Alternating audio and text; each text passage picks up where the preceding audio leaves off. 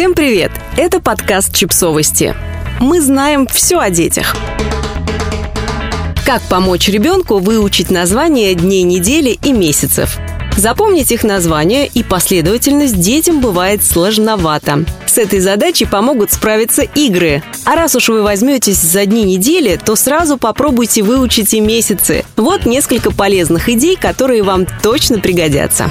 Вчера, сегодня, завтра. Возьмите одноразовую тарелку или круг из картона. Разделите его на 7 секторов, на каждом подпишите дни. На трех прищепках напишите «сегодня», «вчера», «завтра». Дайте этот набор ребенку и попросите его закрепить прищепки на соответствующих днях недели. Поделку легко адаптировать для запоминания месяцев. Снова разделите тарелку, подпишите на ней название. На прищепках напишите, например, праздники. Ребенку нужно будет соотнести праздники и месяцы, в которые их отмечают. Башня из конструктора. Конструктор тоже помогает учить последовательности. Подпишите на деталях названия дней недели или месяцев и помогите ребенку собрать их в правильном порядке. Выбирайте детали разных цветов.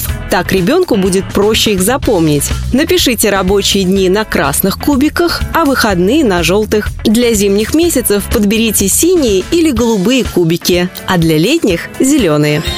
Гусеница. Сделайте свой конструктор из бумаги или картона. Вырежьте несколько одинаковых кружочков. На одном нарисуйте лицо. Это будет голова гусеницы. На остальных подпишите дни недели или месяцы. Разложите их в правильном порядке.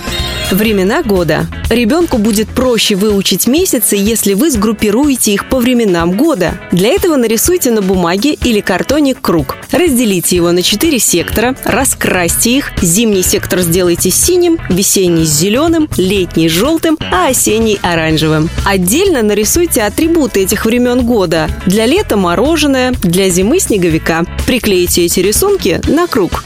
Каждый сектор разделите еще на три части и вместе с ребенком подпишите название месяцев. Сделайте похожую поделку, чтобы запомнить дни недели. Разделите круг на две части. Первый вы будете записывать рабочие дни, а во второй – выходные. Наполовину с рабочими днями приклейте, например, рисунок будильника, а выходные обозначьте рисунками персонажей мультфильма, который ребенок успевает посмотреть только в субботу и воскресенье. Классики.